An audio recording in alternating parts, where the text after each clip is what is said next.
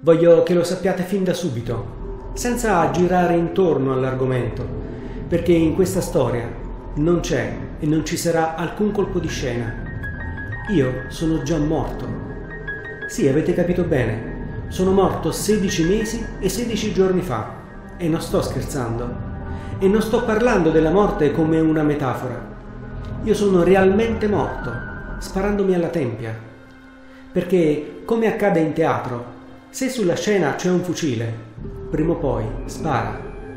E in casa mia c'era una pistola, che alla fine ha sparato, ma non per finta o per errore.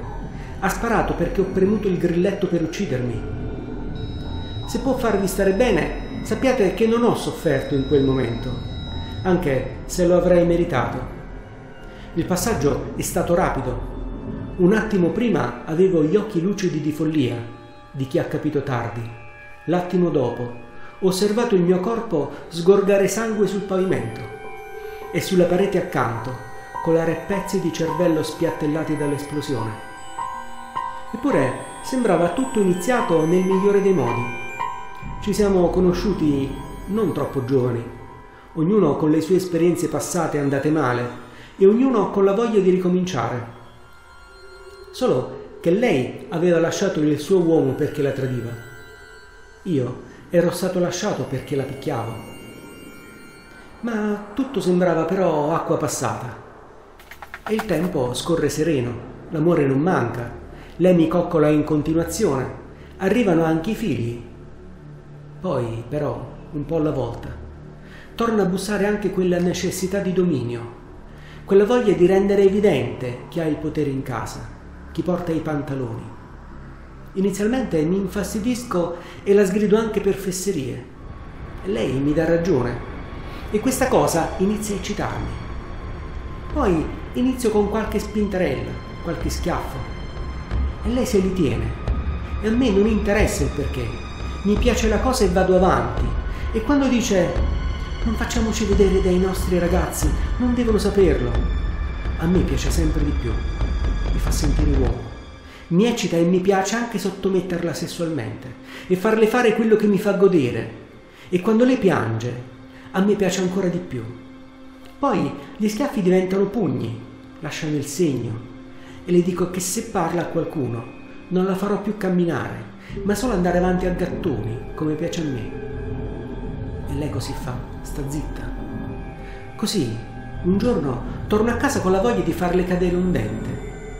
Perché si deve vergognare di uscire, perché i servizietti devi farli solo a me. Le faccio lo sgambetto quando sta per portarmi il piatto a tavola e mentre sta per terra la incolpo con veemenza. Poi la tiro in piedi per la maglia e inizio a prenderla a pugni sulla faccia. Sento le ossa della mandibola muoversi sulle nocche e mi piace perché vuol dire che sono forte. Lei cade e si siede con la faccia tra le mani. Piange in silenzio, ma io voglio sentirla. La prendo per i polsi e la tiro su di nuovo. Lei si protegge ancora il viso con le mani, ma io voglio colpirla proprio lì, perché ancora non ho visto i suoi denti per terra. Usando le mani le allargo le braccia e con tutta la forza le do una testata sulla bocca. Finalmente Sento i denti rompersi. Sono contento e le lascio i polsi. Ma lei è svenuta cade attraversando il vetro della porta della cucina. Il frastuono è enorme e mi fa godere. Lei resta a metà della porta, con le lame della parte inferiore che le infilzano l'addome. Non lo capisco subito e la insulto per farla rialzare. Solo quando le tiro i capelli per alzare la testa capisco che non c'è più. Solo in quel momento mi sveglio. I ragazzi sono a scuola, ma in quel momento non penso a loro. Apro il balcone. Fuori è grigio piombo, come un qualsiasi giorno d'inverno.